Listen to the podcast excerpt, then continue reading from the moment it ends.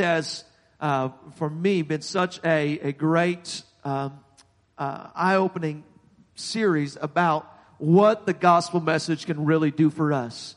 It's not just about salvation.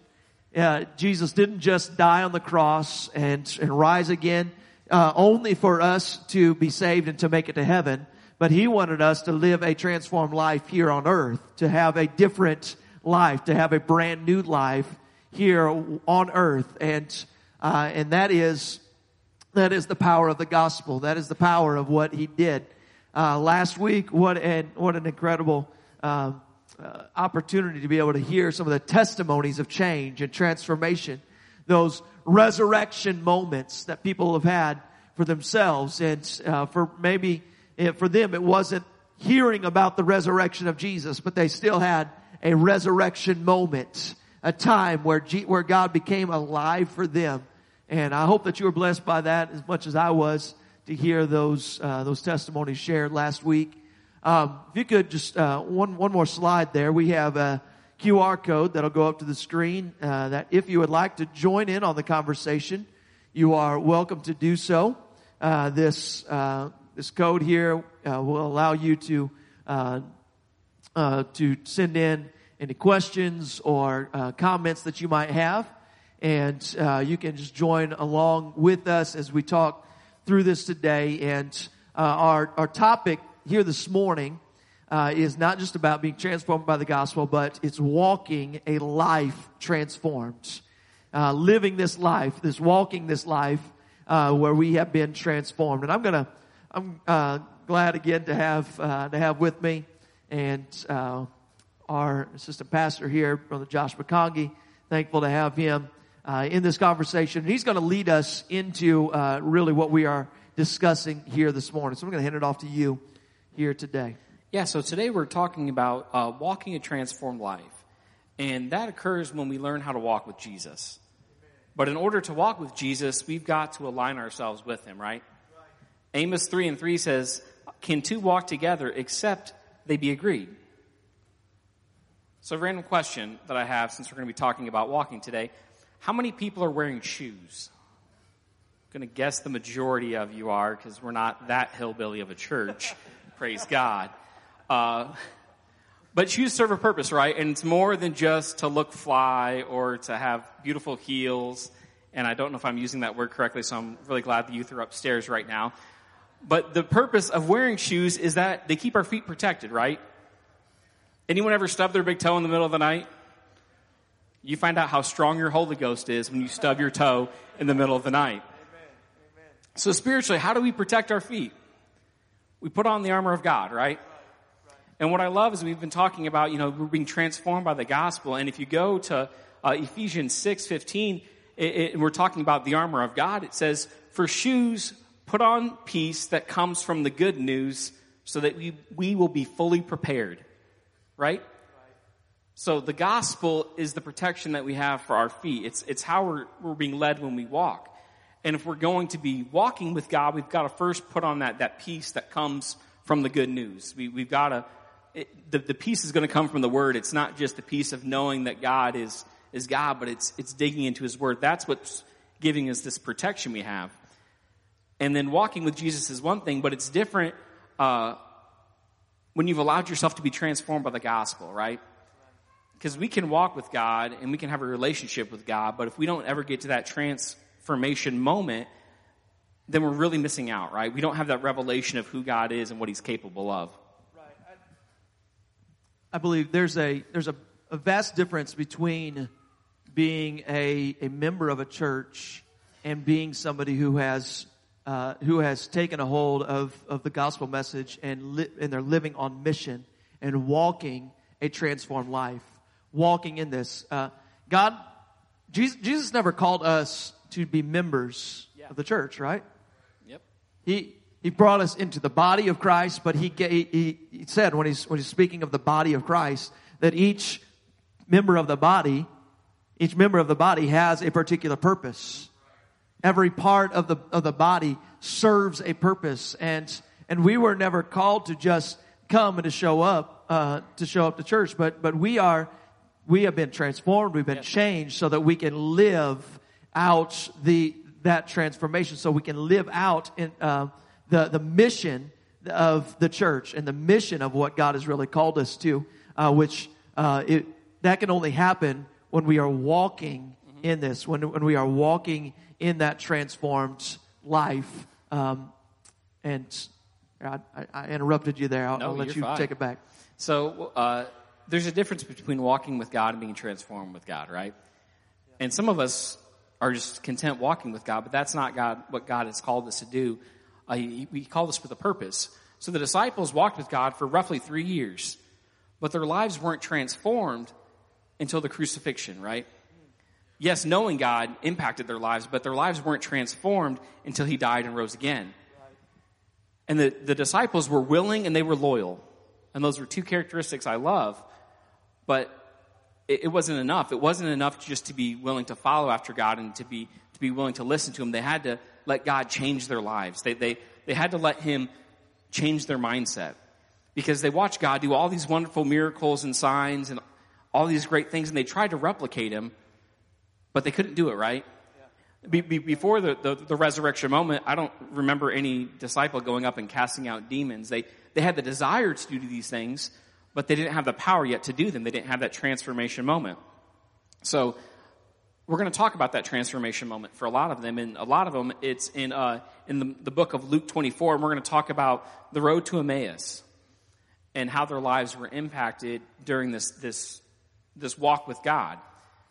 So Luke 24:6 says they go to see where Jesus is at. It says, "He isn't here. He is risen from the dead. Remember, he told you back in Galilee that the Son of Man must be betrayed into the hands of the sinful men and be crucified, and that he would rise again on the third day." And they remembered that he said this, so they rushed back to the tomb to tell his 11 disciples and everyone else what had happened. It was Mary Magdalene, Joanna, Mary the mother of James, and several other women who told the apostles what had happened. But the story sounded like nonsense to the men, so they didn't believe it. However, Peter jumped up and he ran to the tomb to look. Stopping, he peered in and saw the empty linen wrappings, and he went home again, wondering what happened next. So they had spent time with Jesus, right? They had spent time with him. They heard him preach. They heard him tell these things were coming. But because they hadn't seen it with their own eyes yet, they didn't believe it. And Pastor, what do you think Peter expected when he went back and he went to the tomb? You know, it's for us being on this other side of it, knowing then that Peter grasped the fact that Jesus really did rise from the dead. I'd like to think that, you know, he was coming and expecting, wow, this is, you know, Jesus, what he said is true. But I think, because of his reaction, because of his surprise when he got there, and still not fully understanding what Jesus meant when he had said that he would have to die and that he would rise again, it seems to be that all the disciples of Jesus, that they never really grasped a hold of what Jesus was saying, and that for them, resurrection meant that one day there would be a resurrection. That one day that we would have a resurrected body. And so the same thing for Jesus, that this is what Peter was expecting when he got there, is that when I get to the tomb, somebody stole his body. I mean, it's going to be an empty grave. This is what they told me when I get to the tomb, that it's empty. But I don't know for him. I feel like he was going there not knowing what really went down.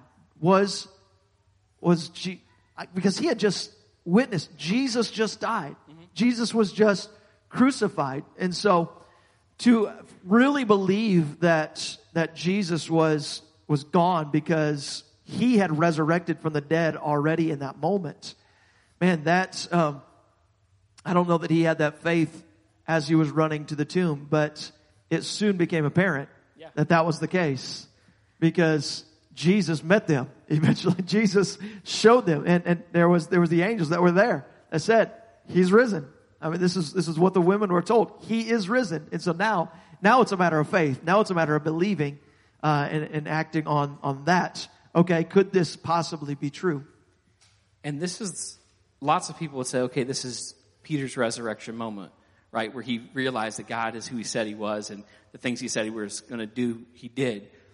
But I don't believe that to be the case, because all he did was believe that God was capable of. Yeah.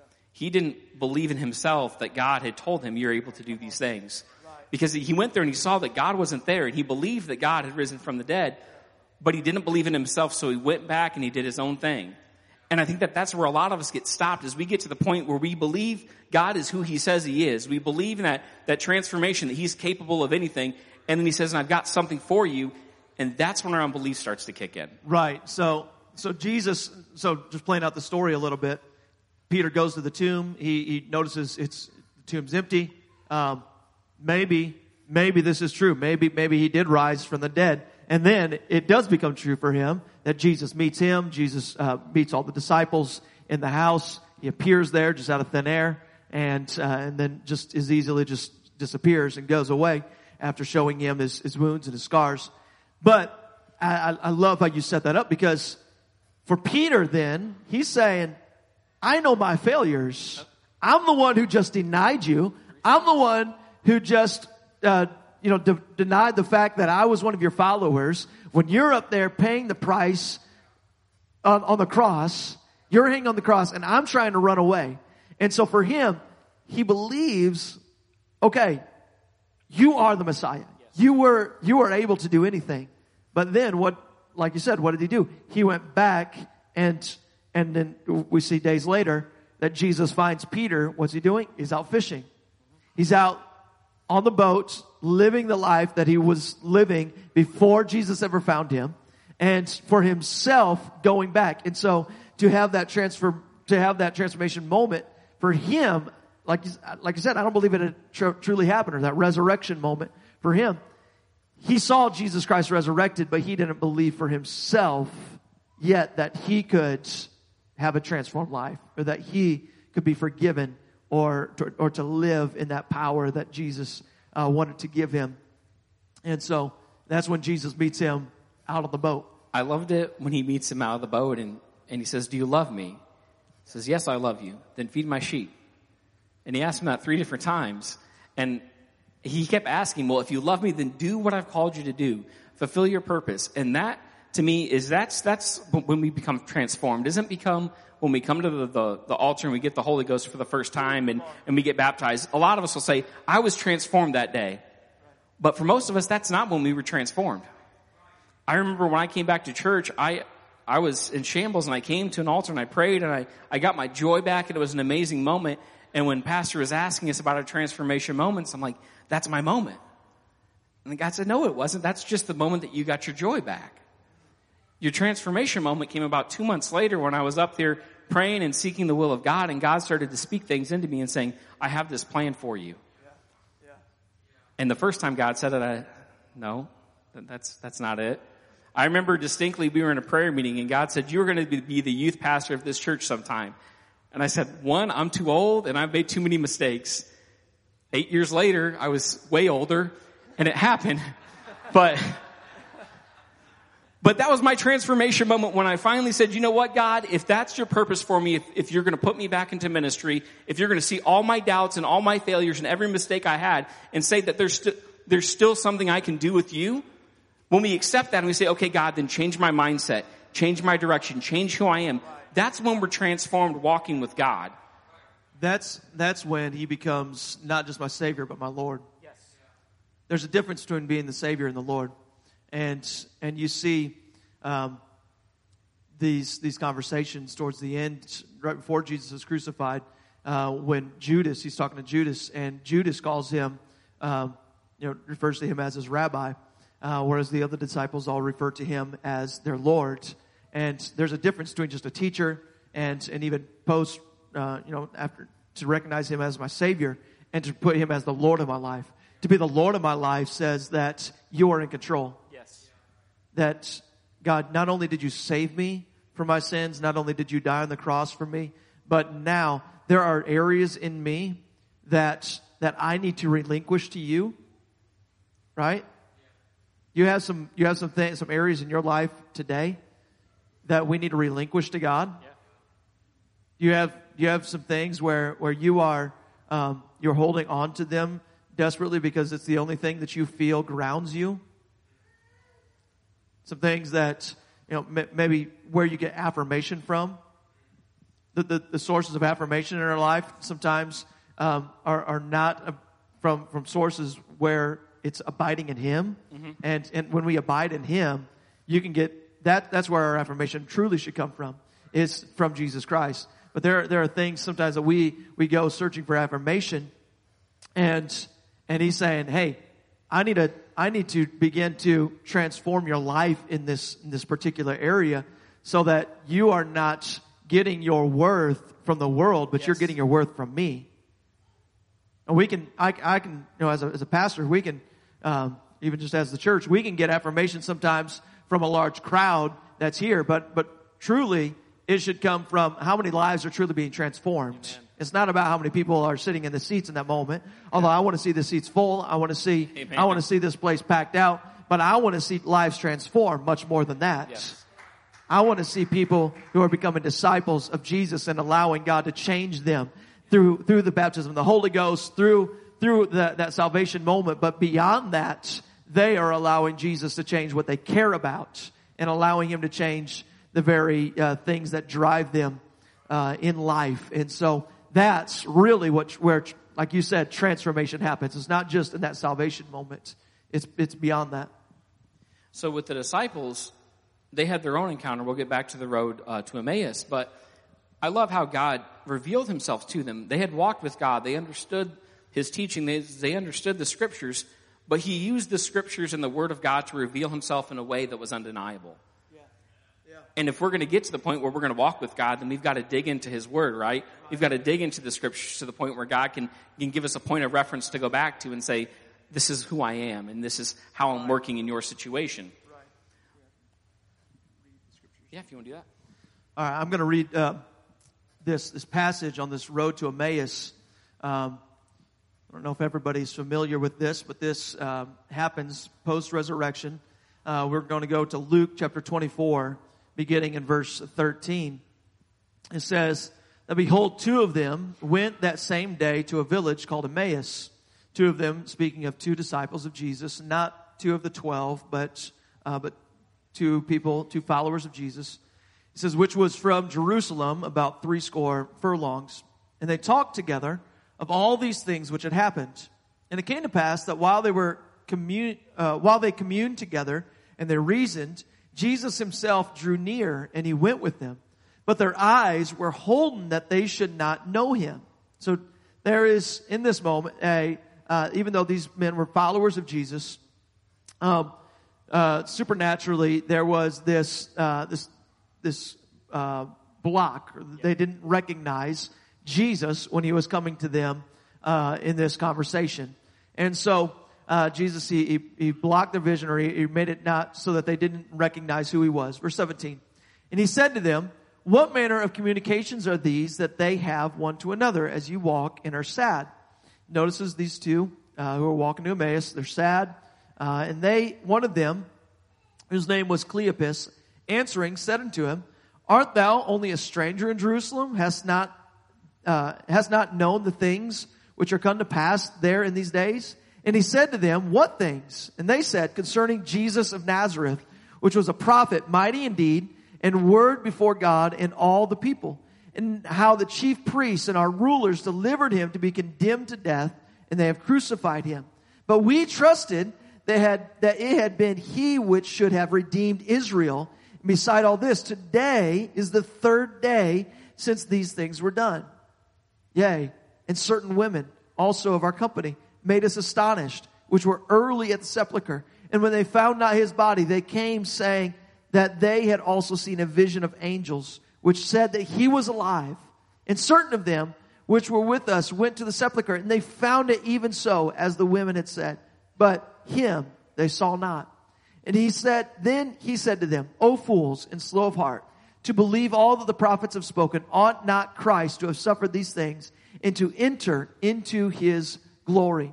And at the beginning, at Moses and all the prophets, He expounded unto them all the Scriptures, the things concerning Himself." So Jesus, He begins talking to them, diving into the Scriptures, all these prophecies that are leading up to His ministry.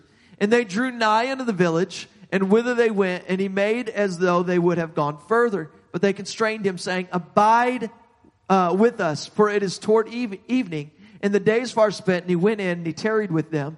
It came to pass, as he sat at bread, and blessed it, and brake it, and gave to them, all of a sudden their eyes were opened, and they knew him, and then he vanished out of their sight. And notice what they said after being with Jesus on this walk, this journey to Emmaus, after Jesus having talked to them about the scriptures, and finally they realized who he was.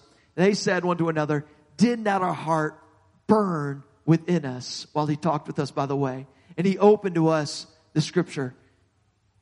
They had this moment for themselves that's like, wow, our hearts were so alive when Jesus was speaking to us. When he was here talking to us, there was just something that was so alive. And then continue on, verse 33, and within the hour, they were on their way back to Jerusalem, and they found the 11 disciples and the others who had gathered with them, who said, The Lord has really risen.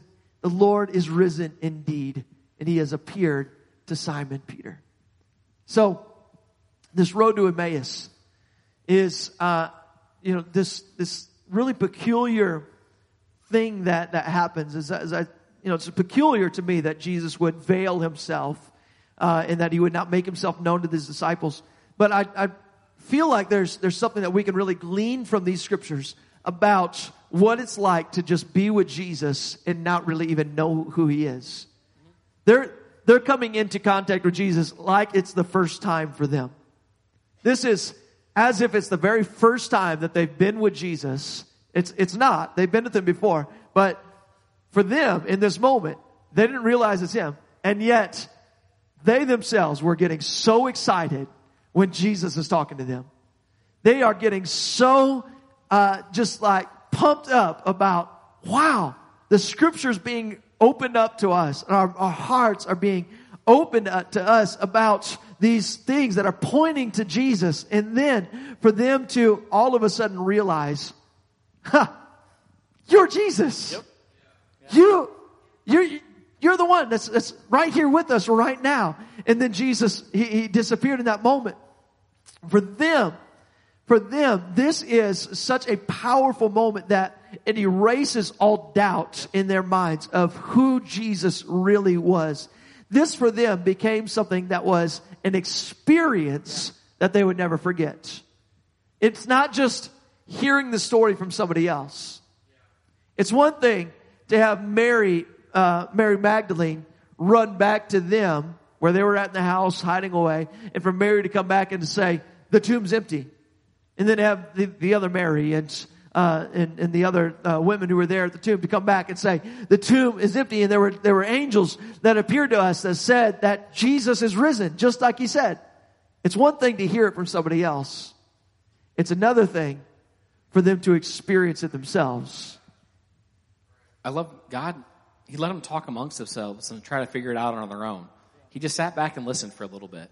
And then he started using scripture to reveal himself to them, right? Because sometimes God will let us just talk and try to figure things out on our own, and he'll place scripture into our minds.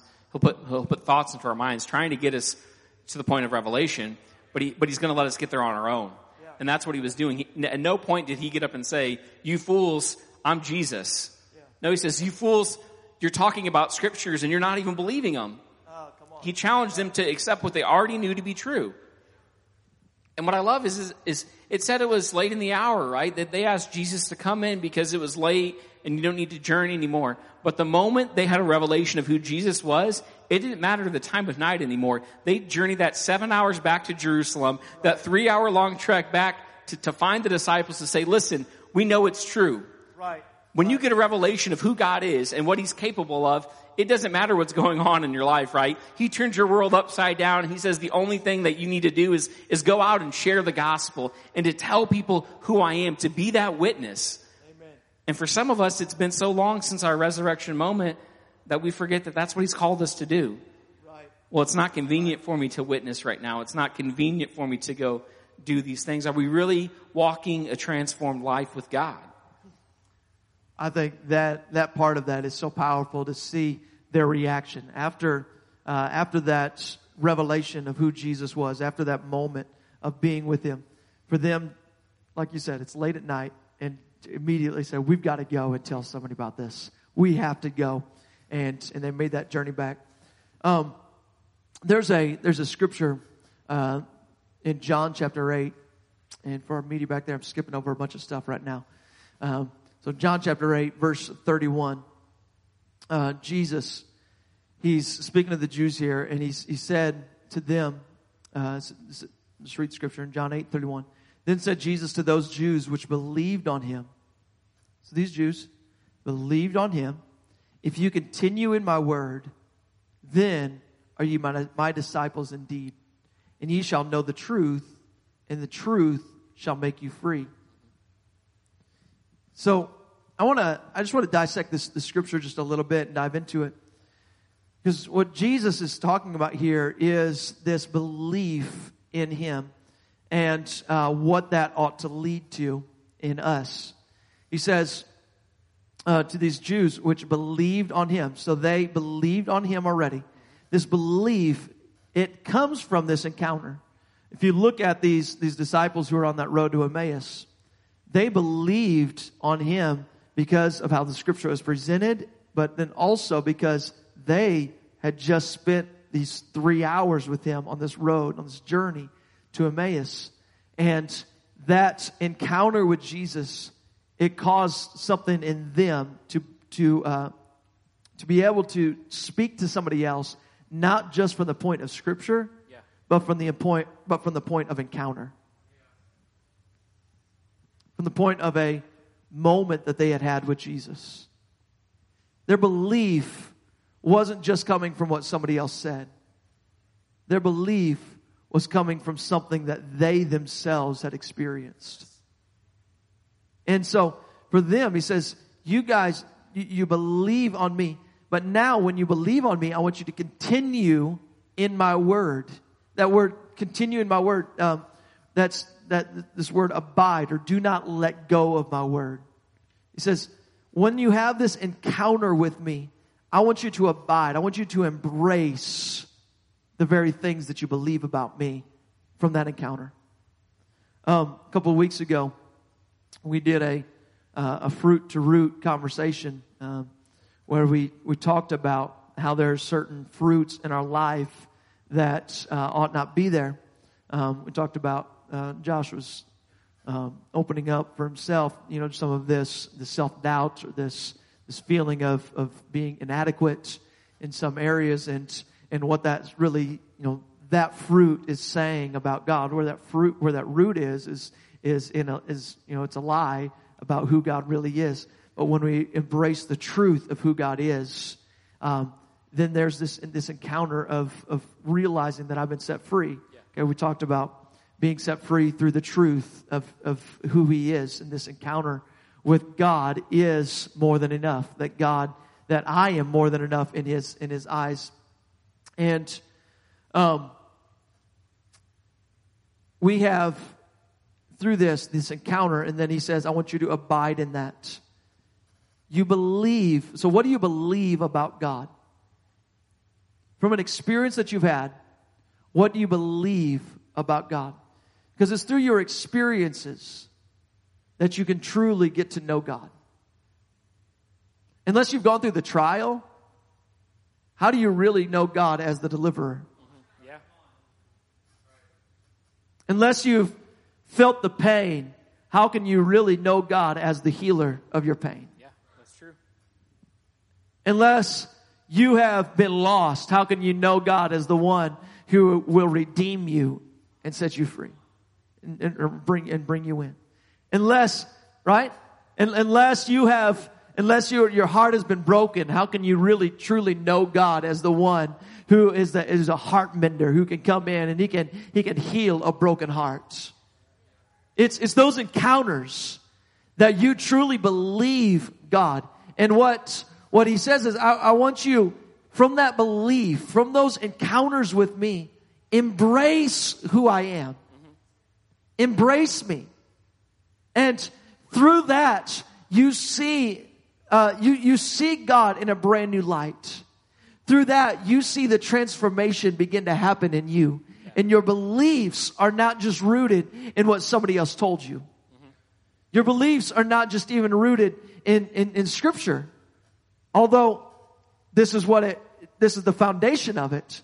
But it's not just about Scripture telling me, but it's about Scripture becoming alive in me. Yes, it's about the living Word, not just the written Word, but the living Word, where Scripture tells you about who God is, but now I've had an encounter with Him, and through that encounter with Him, now He's become alive in me, and now I can live a transformed life because of the encounter that I've had with Him. And I embrace the kingdom values. I embrace the values of Him as my Savior. I embrace the encounter of Him as my Redeemer. I embrace the moment that I had with Him. It led me to a place where I can live a brand new life.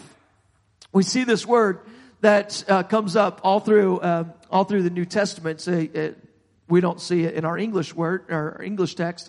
There's a Greek word, anastrophe, that means, it means the, here, let me get the definition here. It means the manner of life, the conduct or behavior that we have leading to a new kind of living. A new kind of living. And as we see this all through the New Testament, this word, it's talking about the new kind of living, an anastrophe life, the transformed life that we have after having an experience with God. And so when I go back to what I brought up earlier about us, God hasn't called us to be members of a church. He's called us to be transformed disciples of Christ. It's all about an anastrophe moment where you have had an encounter with Jesus. And it changes who you are. And you have different things that you care about now.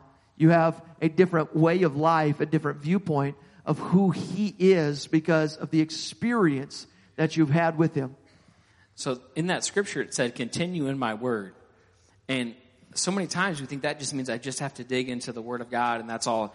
And we have to, because there are times the enemy is going to come and try to put doubt in your mind, and you need to use this word of God and combat it against it.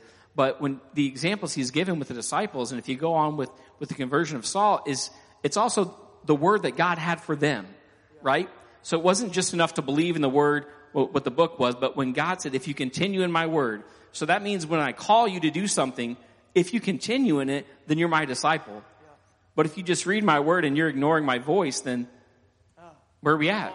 We're not transformed yet. So it's so easy to say, well, I'm digging into this word, but are we letting him talk to us? Are we letting him guide us? Are we walking with him that way and having that transformation? We're not kind of laying this conversation, we're coming to a close here, with the fact of, as a disciple of Christ, who's had this transformed moment, that is such a powerful thing for us to experience. But it was never meant to be just something for me to experience. It was meant for me to be able to go and to share this with somebody else and to make disciples. As a disciple, it is my calling, it is my duty to also go and make disciples. Sharing those stories. Sharing the stories of my transformation. Telling about what God has done for me. Okay, so I want to look at our culture that we are living in today, and actually first maybe rewind a little bit. And the culture of the 20th century here in America was a very Christian-centered culture. Yeah. And the 20th century is very. I understand. We had the. Kind of the 70s began to really kind of change some of this conversation, but as the majority of the 20th century, we see a mostly Christian culture that you could sit down with somebody, even an unbeliever, even somebody who did not come to church.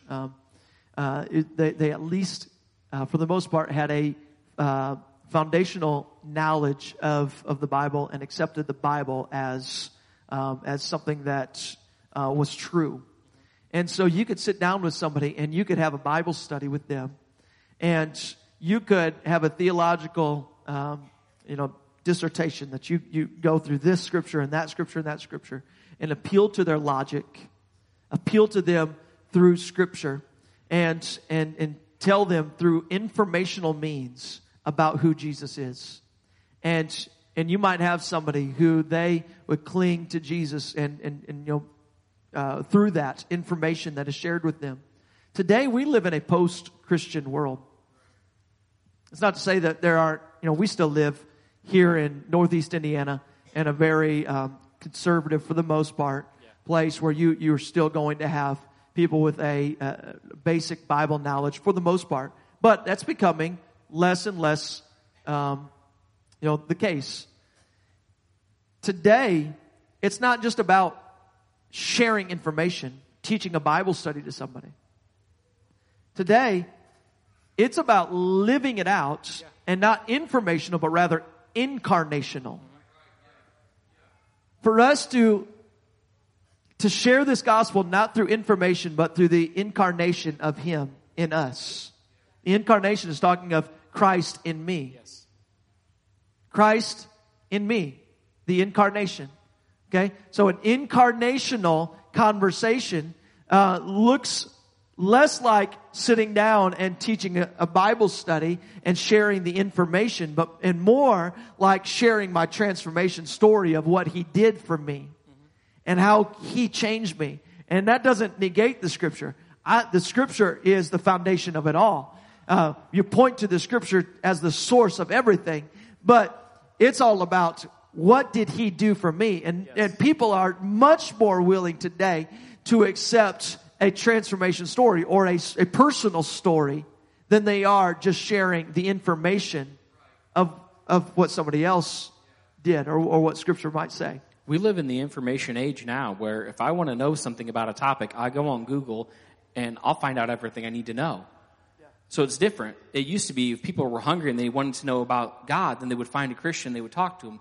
Now, if they're hungry, they're like, well, I can teach myself. But when they see something different in you, then that's what gets their attention, right? It's not that you can quote so many scriptures, and I think that's what intimidates so many of us about doing a Bible study as well. I'm not a biblical scholar. You don't need to be. You just need to be able to be real and to share your testimony and talk about the goodness of God, and God's going to direct it. We have to change our mindset on how we're going to reach people. Amen. Let's stop talking at people and start talking with people. Absolutely. I want to have conversations with people. I don't want to talk to somebody. It's not about proving. It's about discovering who God is. Yes. This is my walk. This is my journey. And I want you to know that this is where God is still transforming areas in my life. That this is where He's still changing me. And I know that God wants to do the same in you. That God wants to change your life as well. And that's what walking a transformed life is all about. That's what the experience of Jesus, why it's so important, is that we are able to then, not just for myself, experience it, but I can share this with somebody else. And this is what the world wants. This is what the world is dying for today, is a real life story. I was in my office before church, and we were talking this over, and I said this picture of shopping on Amazon or shopping online. And what do? You might find a product. You read the description of the product that you want. It's like, I think this is exactly the very thing that I need. But before I buy that, what am I going to do? I'm going to go and read the reviews. Okay, what does this person have to say about it? Oh, does this person trust it? Has this person's life been changed by that milk frother that they bought? And we have something that is so much more transformative than that. And they want to hear your story. They want to hear your story about how Jesus is transforming your life. Amen. Every single one of us in here has a story to tell. And it doesn't have to go back 20 years. It could go back 20 minutes about how I had this thought that was captured, that had me bound, and Jesus transformed me And he set me free from that. And that's a transformation story of what he's doing in me even today, right now. And so every single one of us, we still have these moments where God is setting us free. Amen. If not, I want to encourage you to I want to encourage you to ask God, why is that? God, why haven't I experienced any change lately? And I can tell you it's not going to be because of him, because he's present. But he'll draw you in. When you begin to ask those questions, it's in that moment that God begins to draw you in. And he'll say, let me come close. Let me examine those parts of you that you've closed up. I want to be like David, where David said, the deepest recesses of my heart, God, you have access to them right now. Purify me. Change me, God. Transform me. Amen. We're going to close this out here this morning, and we have our Sunday school classes that are coming in. You can just keep playing. We're not going to sing here today, but I'm so thankful for what God is doing. Amen. I'm so thankful for what God has done in my life. Amen. Do you have a story for yourself? Do you have a story for what God has done? Amen. God is good. God is so good. I want to say it's so good to be in the house of the Lord this morning, and I'm glad that you have joined us. Amen. And now that